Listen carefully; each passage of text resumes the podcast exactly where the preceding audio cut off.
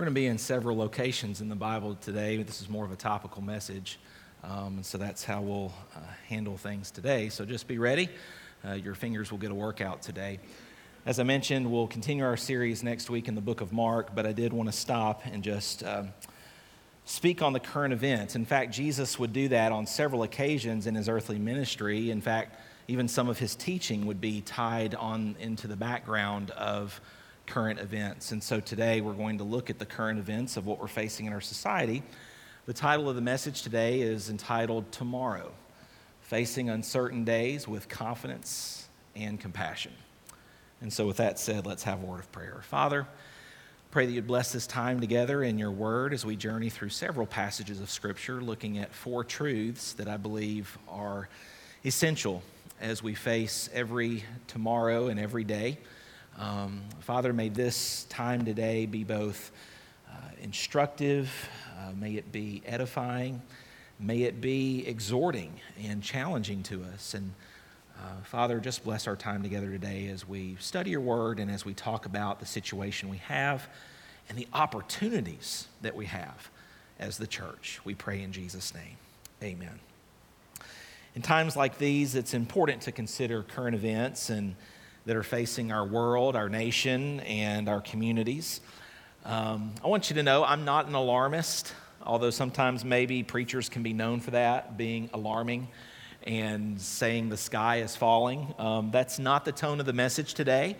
I don't want it to come across that way, but at the same time, while I don't want to be an alarmist and work us up into a panic, at the same time, I don't want us to be complacent either. And specifically in the realm of spiritual complacency, because really we have an opportunity over the next several weeks to respond differently than how the world would respond. I believe Dwayne mentioned here this morning, you know, when you have a worldview that says you're nothing more than a higher evolved animal, then it is survival of the fittest, and you've seen that in stores. You've seen people literally going to fist blows over toilet paper. And so we know that we're not a highly evolved animal. We know that we're created beings of God, and each one of us has eternal, infinite value because Jesus gave his life for us. And so we have a wonderful opportunity to respond in the days ahead in a unique way that hopefully will challenge the world to take a second look at the gospel. And so we don't want to be an alarmist today, but we also don't want to be complacent when impending potential danger could be approaching us. And so I love this quote. I've shared it recently on my social media page. Undeserved panic does no one any good, but neither does ill-informed complacency. And that was actually in my letter earlier. The Bible says in Proverbs 22, verse 3, a prudent man foresees the evil and hides himself, but the simple pass on and are punished. And so you see within that verse a balance, both of being prudent, but also not being simple and complacent. And so this verse, along with many others in God's word, teaches us to be wise, to be prudent. The word prudence means to be circumspect, to be sober, to be careful in providing for the future. Ooh, that would really apply right now, right? As we think about the future, the next several weeks. Prudence means skill and good judgment in the use of resources. When I think of the word prudence in Scripture, I think of Joseph. You remember the story of Joseph? And how Joseph was given advanced understanding by God that the nation of Egypt was going to face an incredible economic hardship. They were going to face 7 years of famine. And so Joseph was I'm not sure, y'all correct me if I'm wrong, I think he was the first recorded prepper in human history. So he prepped. He helped the nation of Egypt prep. And so are we to go dig a hole in the ground and prep and just huddle? I don't think that's what we want to do. But you see that Joseph, I think, had a balance of he understood that he was trusting in God, but at the same time, he understood that the information that he had been given was helpful in preparing not only his house, but the entire nation.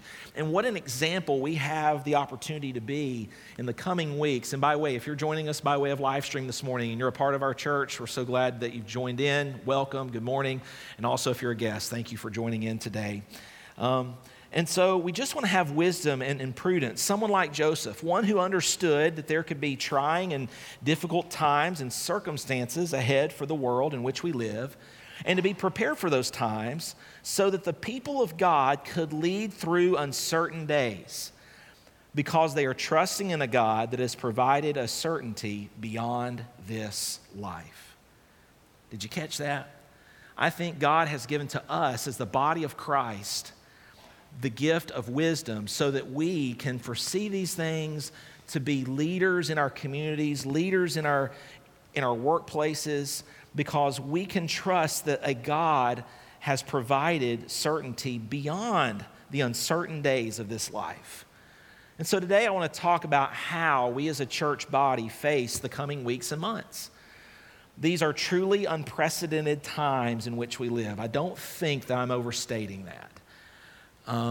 I think we're going to continue to see the fallout of this as, you know, businesses. I'm praying for all of you as business owners who are involved in businesses still. I'm praying for those who have retired. Our retirees probably noticed a lot in the financial markets the last couple of weeks. How many of you retirees noticed that something's not right with the stock market? Raise your hand. Yeah, it's not looking good. And so what do we do? How do we respond to those things? And so I believe we're living in truly unprecedented times. I can't remember a time in my life when a whole nation of 60 million people, Italy, quarantined, mandatory quarantine. Can you? Who in here this morning is here who was alive during World War II? Have anybody who was alive during World War II? You know, I have no frame of reference as a 39-year-old, almost 40, of going through something such as that. I mean, the only thing that really has shaken me in my life was 9/11. And I remember exactly where I was on the campus of Pensacola Christian College. I remember exactly who told me. I remember exactly my first reaction of, huh? You know, just absolute confusion and bewilderment. And so this is a unique situation. And regardless of what we think about the virus, there's obviously a reaction from a certain level of government. You know, why would an entire nation of 60 million people mandatorily quarantine if it was just the flu? Okay. So anyway, there's a lot of debate on the science. We aren't going to get into the tall weeds of that today. Aren't you thankful? But the reality is that we're living in unprecedented times. And we know this. We've studied Scripture together as a church body for the last 10 years. And we know that times are upon us that are truly some of the most, yes, shaking, wars, rumors of wars, earthquakes, pestilence, but also some of the most exciting times to be alive. Truly. Some of the most exciting times to be alive, knowing that God is at work in our world, bringing people to himself, hastening the day of his soon return. And so because of the uncertainty which we find ourselves in, these unprecedented times in which we live, there is much fear. Have you seen it on the news? There's a lot of anxiety. There's a lot of panic. People are hoarding, and I love the memes. You know, the memes are so funny. Paul Weaver, by the way, is Paul Weaver here? I don't think he is. Paul, okay. Paul Weaver, I love his memes during a time like this. They keep me laughing and smiling. One of the memes I think he shared was the person who thinks they're being bright and buying the thousands of bottles of hand sanitizer. The problem is you leave none for anybody else so that they can also be sanitized. And so it just makes no sense. So panic, anxiety, fear. I just want to publicly say something for a moment. Chris Morris, thank you and Connie for braving the grocery stores yesterday to go buy those supplies for these kids. They braved the grocery stores yesterday. When Connie, when I talked to Connie and asked her to do that, I said, are you going to take any bodyguards? And she's like, oh yeah, I got my husband. So anyway, thank y'all for doing that. But yeah, fear, anxiety, panic, hoarding, worry about what tomorrow might hold, right? What's going to happen? What's going to happen in a week? What's going to happen in 2 weeks? What's going to happen in a month? How long is this going to go on? And I'm sure that many of you are watching by way of live stream today, and you have that question, you know, and it would be very easy to be overcome with fear, to be overcome with anxiety. Well, I want to give you 4 truths to think about here this morning. Hope you'll write these down if you can. four truths to think about, and they're basic. I think they're things that aren't, earth-shattering, but I think they're reassuring to us, and I think these things are great to be reminded of. So the first truth we're going to look at is this: do not fear. Do not fear, but trust in his perfect love. Do not fear these times that we're facing, but trust in his perfect love. What does God's word say about fear? The Bible says in Psalm 56, verse 3, "At what time I am afraid." Have you found yourself fearful this week? Well, then this verse is for you. This is a good reminder for all of us. At what time I am afraid, I am tempted to fear, I am tempted to be overburdened with what could happen tomorrow, I'm going to trust in God.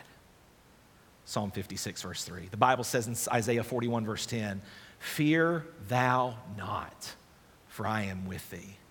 Be not dismayed, for I am thy God. I will strengthen thee. Yea, I will help thee. Yea, I will uphold thee with the right hand of my righteousness." Another verse that comes to my heart right here in this moment is the psalmist said, "I have been young and now am old, and I have never seen the righteous forsaken, nor his seed begging for bread." God takes care of his children. God says, "Do not fear." Jesus would say to the disciples, and this was full of meaning to the disciples here in this moment, because he was about to go. Think about what's about to happen in Jesus' life when he had this conversation in the upper room with the disciples. He was about to go be crucified. They were about to scatter, fearful of their own lives. Peter was about to deny him.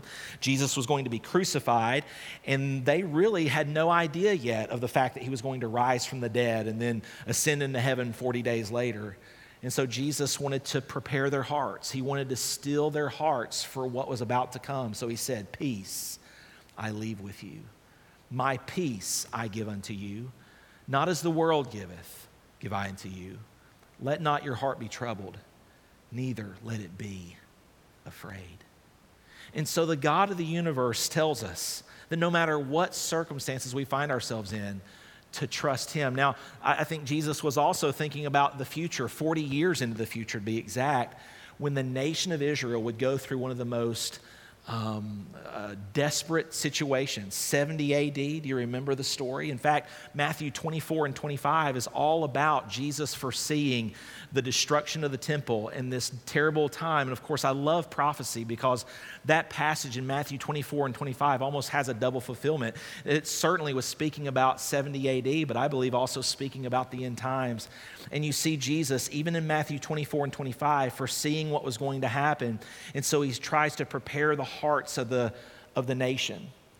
Why? So that they could have peace, trusting in God in uncertain days. So how do we look at tomorrow? How do we face these uncertain times with confidence and with compassion? Number one, God tells us in his word, do not fear.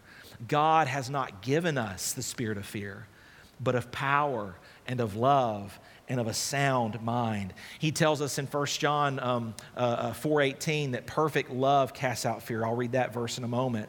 And so this perfect love only comes from knowing Jesus, and resting in his love brings peace, assurance, and confidence that no matter what we might face, we have seen his face, and that is all that matters. There have been times in my kids' life when they've been very afraid. You remember those times, kiddos? Storms specifically. There's one of my kids that doesn't like storms and is always on edge when a storm is coming, when a tornado is coming. And there's times when I just have to, take that child by the shoulders and say, "Look at me, you're okay." You know what God's saying to us this morning as our Heavenly Father? He's saying, "Christian, look at me, you're okay. Do not fear. For God, who commanded the light to shine out of darkness, hath shined in our hearts to give the light of the knowledge of the glory of God in the face of Jesus Christ." When you have seen his face, when you have seen the truth of the gospel, it stills you, it grounds you, it gives you an unshakable confidence. So no matter what circumstances we might face in life, he is enough, and he has told us not to fear. And so perfect love casts out fear. So the Bible says, do not fear. Number two, though, God tells us to keep our perspective, to keep your perspective. Live each day with eternity in view. Turn with me to a passage. I want you to see this. I know we're just looking at several selected scriptures in God's word, but turn with me in your Bibles to this passage, Luke chapter 13. Luke chapter number 13. Keep your perspective. Live each day with eternity in view. Luke chapter 13, verses 1 through 5, Jesus is going to embark on addressing some current events. And he mentions two situations that had happened in the history of the Jewish nation, current events, and he mentions those to connect to a bigger principle that he's about to remind people of. And so he mentions two situations here. Let's just read the passage together. It says in verse 1, "There were present at that season some that told him of the Galileans whose blood Pilate had mingled with their sacrifices."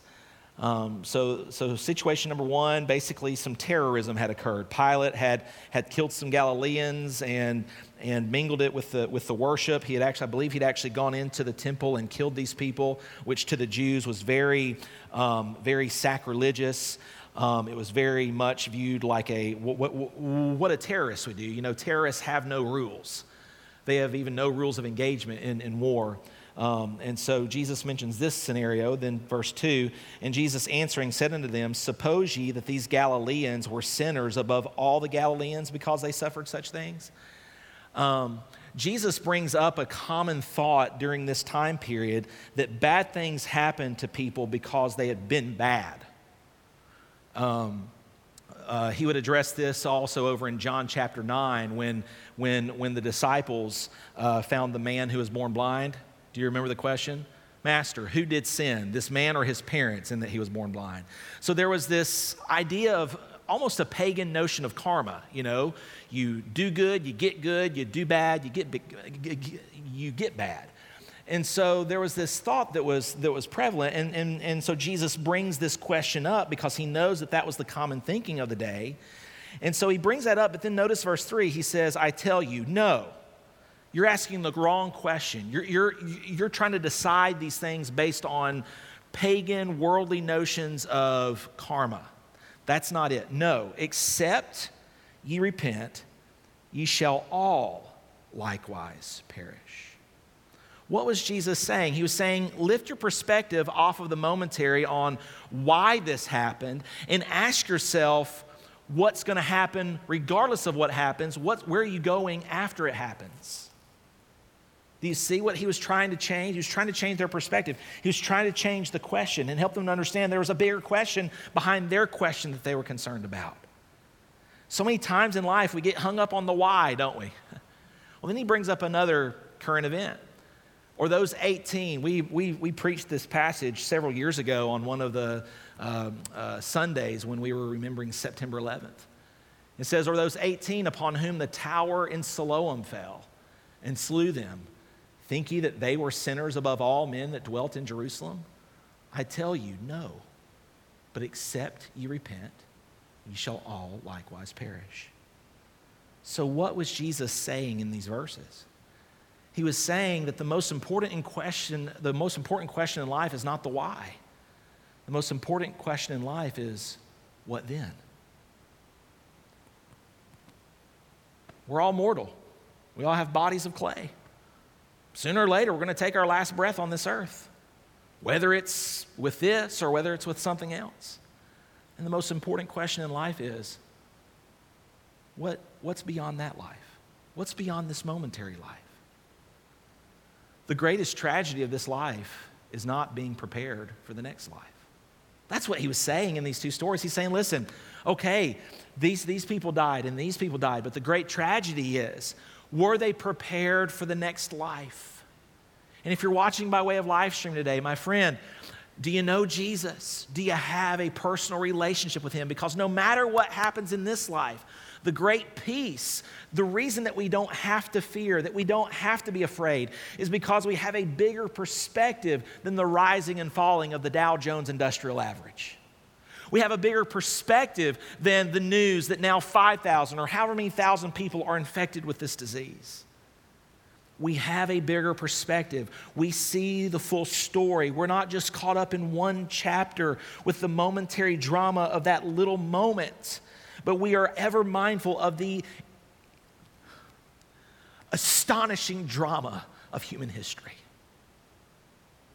The gospel from Genesis to Revelation.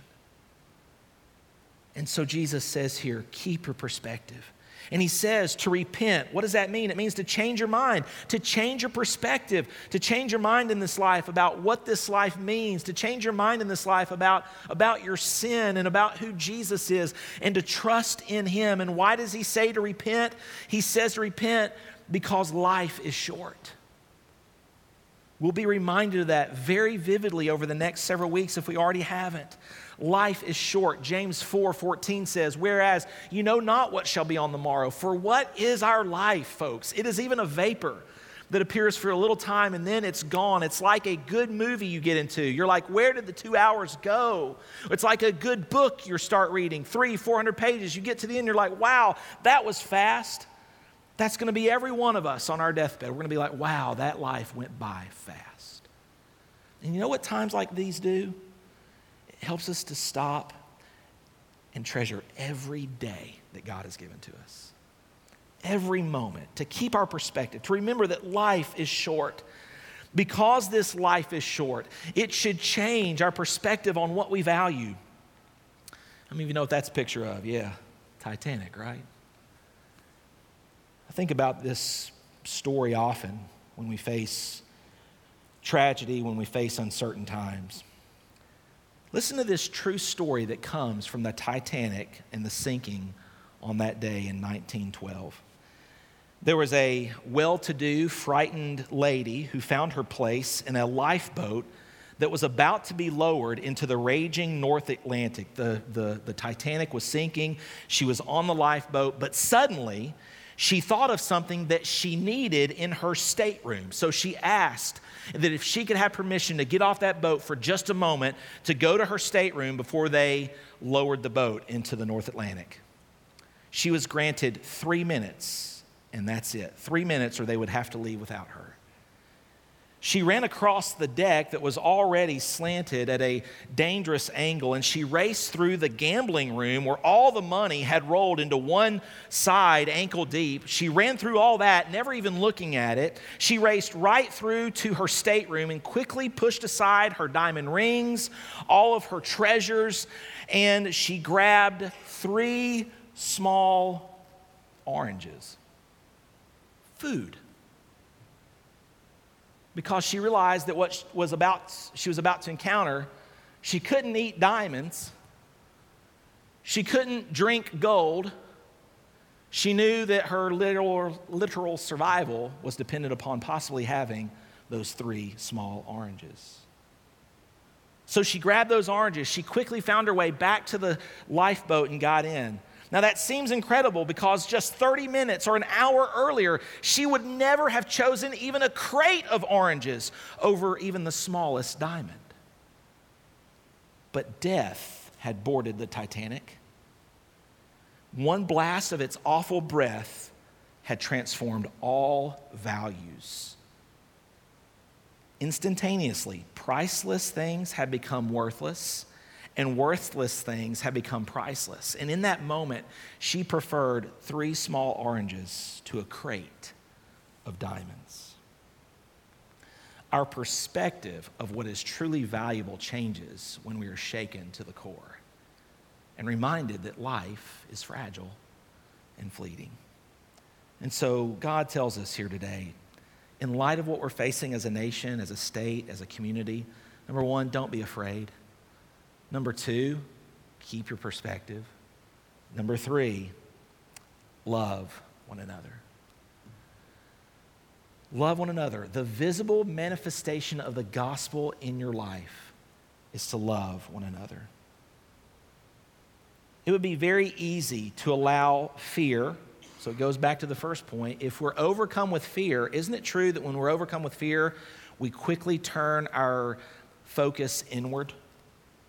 You know what fear engenders? It engenders something called self-preservation. You know why I know that? Look at the hoarders. Look at the dude who bought 17. Did you hear the story? Have I told you? 17,700 bottles of hand sanitizer. And he was going to price gouge on people's fear. And so when we're overcome with fear, it's easy for us to turn inward. It's easy for us to forget our neighbor, to forget our loved ones, and we turn towards self-preservation. Jesus says in John 13, verses 34 and 35, "A new command I give unto you." I love the commands of the new covenant and of the gospel. He says, listen, it's about love, because when you've loved, you fulfilled the law anyway. Because if you love your brother, you're not going to steal from him. You're not going to lie to him. You're not going to kill him. And on down the list you go. Love is the higher law. And so he says, a new commandment I give unto you, that you love one another. And this is a command that you obey, not out of a sense of needing to earn God's grace, but because you've been given God's love, you then love. And so he says, love one another as I have loved you, that you also love one another. By this shall all men know that you're my disciples, if you love one another. And so the challenge for us in these times is to not forget about those around us that we can show our love to. Let's be mindful of our brothers and sisters in Christ during these trying times that we might have to face, that we need to realize that there's brothers and sisters here in our church that might be at greater risk than us. And so that causes us to call them, to check in on them, to make sure that they have what they need, to think about our shut-ins, to think about our elderly, to think about those with chronic sickness. As I mentioned to you earlier during the offering time, we'll be meeting with our deacon team this week on Tuesday evening and going through our care groups. By the way, you do have a care group. You are assigned to a deacon, and we're going to be going through those and coordinating any needs or attention that we need to give to those in our church that might be in need during this time. And by the way, if you have a need, please let us know so that we can serve and minister to you. For 10 years, we've been pooling together our resources as a body of believers. And in times like these, we need to make sure that we are taking care of one another. When you study the book of Acts, you find that they were going through something very similar in the region of Jerusalem. There was a famine in that area. And so Paul had actually gone around to several churches, and he had taken up a special love offering collection for the churches that were in need in Jerusalem. And so you see, even in the Bible, people going through difficult times of hardship, whether it was economic, whether it was a natural disaster, whatever it was. And so we need to love one another, especially here in the church, and take care of one another here in the church. And just let me say this by way of that.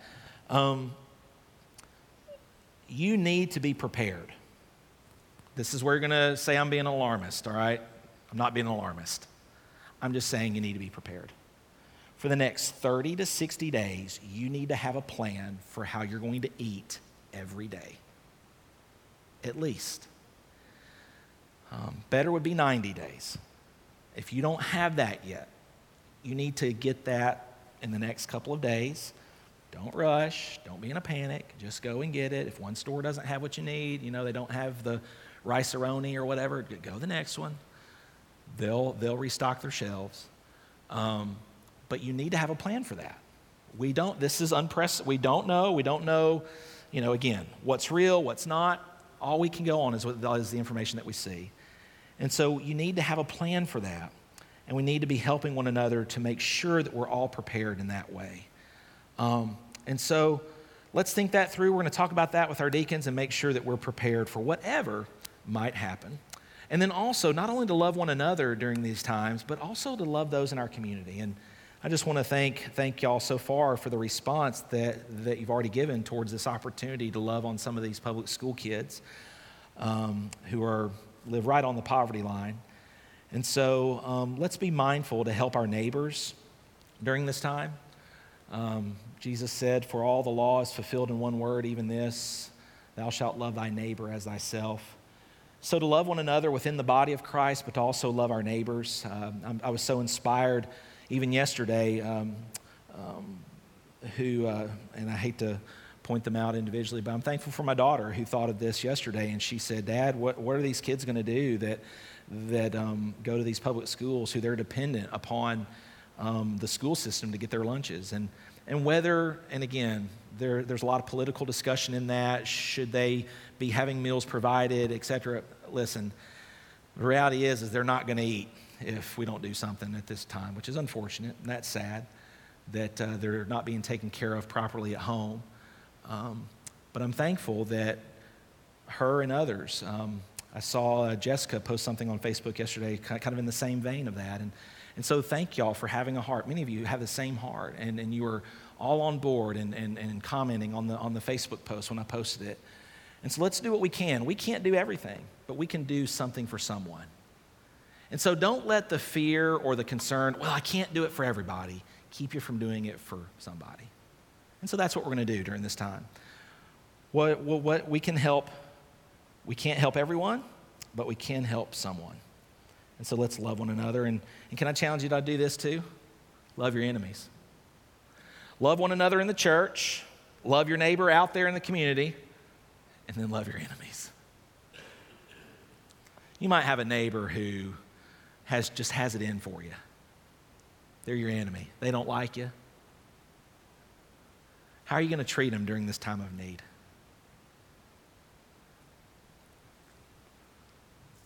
What kind of gospel are they going to see? Love one another. Let's not get caught up in loving ourselves, worried about how we're going to preserve self. Let's lay down our lives for the good of others. Love one another. Keep your perspective. Do not fear. And then finally, be an ambassador. Oh, before we get there, I love Mr. Rogers, don't you? Good old Fred Rogers. I grew up watching Mr. Rogers. How many of you grew up watching Mr. Rogers? I never missed an episode. Can I just tell you this? Hold on, I will get to this quote in a second. My favorite thing about Mr. Rogers was the trolley. You know, that trolley took you into the land of make-believe. And so I've always liked trains as a kid, and so I would set up, you know, just one engine. I never had the trolley, of course, but I would set up just a single engine without all the cars behind it and imagine that was the trolley. And so I loved Mr. Rogers growing up. Kind of in this vein of loving one another, he said this. I thought this was a great quote. I saw this yesterday on social media. When I was a boy and I would see scary things in the news, my mother would say to me, look for the helpers. You'll always find people who are helping. So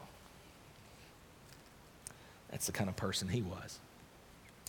And then be an ambassador. And so we take this message of the gospel, we live it out, and that, in a sense, is we're being an ambassador. We share the good news of an eternal hope. What an opportunity we're going to have in the days ahead to juxtaposition the cares and concerns of this momentary life with the reality of eternal life. And how we respond and how we act intentionally is going to really preach even so much more than a 30 or 40-minute sermon that I'm doing up here today on the stage. You're going to be living a sermon over the next several weeks. Make that sermon one that points people to Jesus over and over and always. And so be an ambassador. It says in 2 Corinthians chapter 5, a great passage on this. It says, for the love of Christ constrains us. There's our motive for being an ambassador. That we have a love for Christ, and it's the love of Christ that inspires us to be his ambassadors. God says here in this passage, in this verse, that the church's main motivating force in its mission as an ambassador should be the love of Christ. When you think about an ambassador, why does an ambassador serve his country? He serves his country because he loves his country, and he wants to extend the benefits of that country into other countries, into other places, and maintain good diplomatic relations. And so God calls us. He uses this word ambassador for a reason, because we are ambassadors of the kingdom of God, of the kingdom of heaven. And so we're ambassadors for Christ because of God's great love and the wonderful freedom that we've been given over sin, death, and hell. The freedom from fear, the freedom from worry. And so we have a permanent citizenship in heaven. We're now at peace with God through the cross of his dear son. And so this verse says, the love of Christ constrains us. That word constrain means to guide, to guard, to unify, to focus, to motivate. And so to be an ambassador for Christ because of the love of Christ, the love for Christ, and the love that we have for others as we were just talking about. And so what's an ambassador's heart attitude? They basically say something like this: God, because of what you've done for me, how can I dare live for myself? You made the first move, God. You stepped in my direction. I'm going to offer my life to you and to others, not because I'm afraid of what you might do, but because I'm grateful for what you have done for me. You see, God never asks anything from you before he wants you to understand that he's done something for you, and that is the good news of the gospel.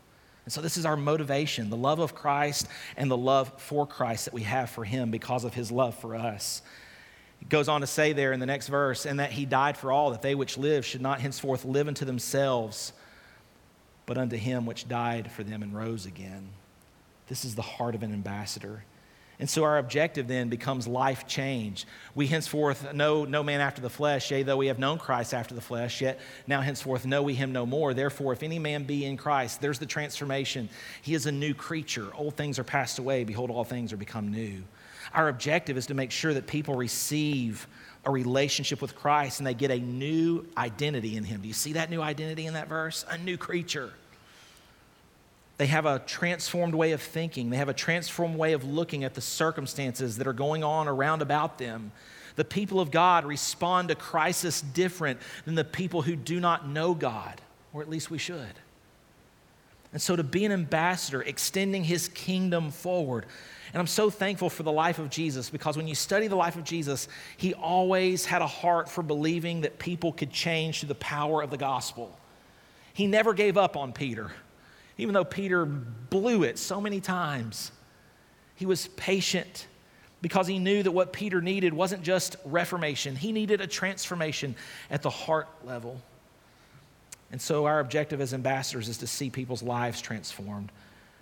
And then our perspective, going back to our perspective of how we view others. You know, this verse, verse 16, it says, back to verse 16. Henceforth know we no man after the flesh, yea, though we have known Christ after the flesh, yet henceforth now we know him no more. What does that mean? That's kind of almost a riddle. It kind of does it. Basically, Paul's just saying we look at people differently now. We look at people differently now.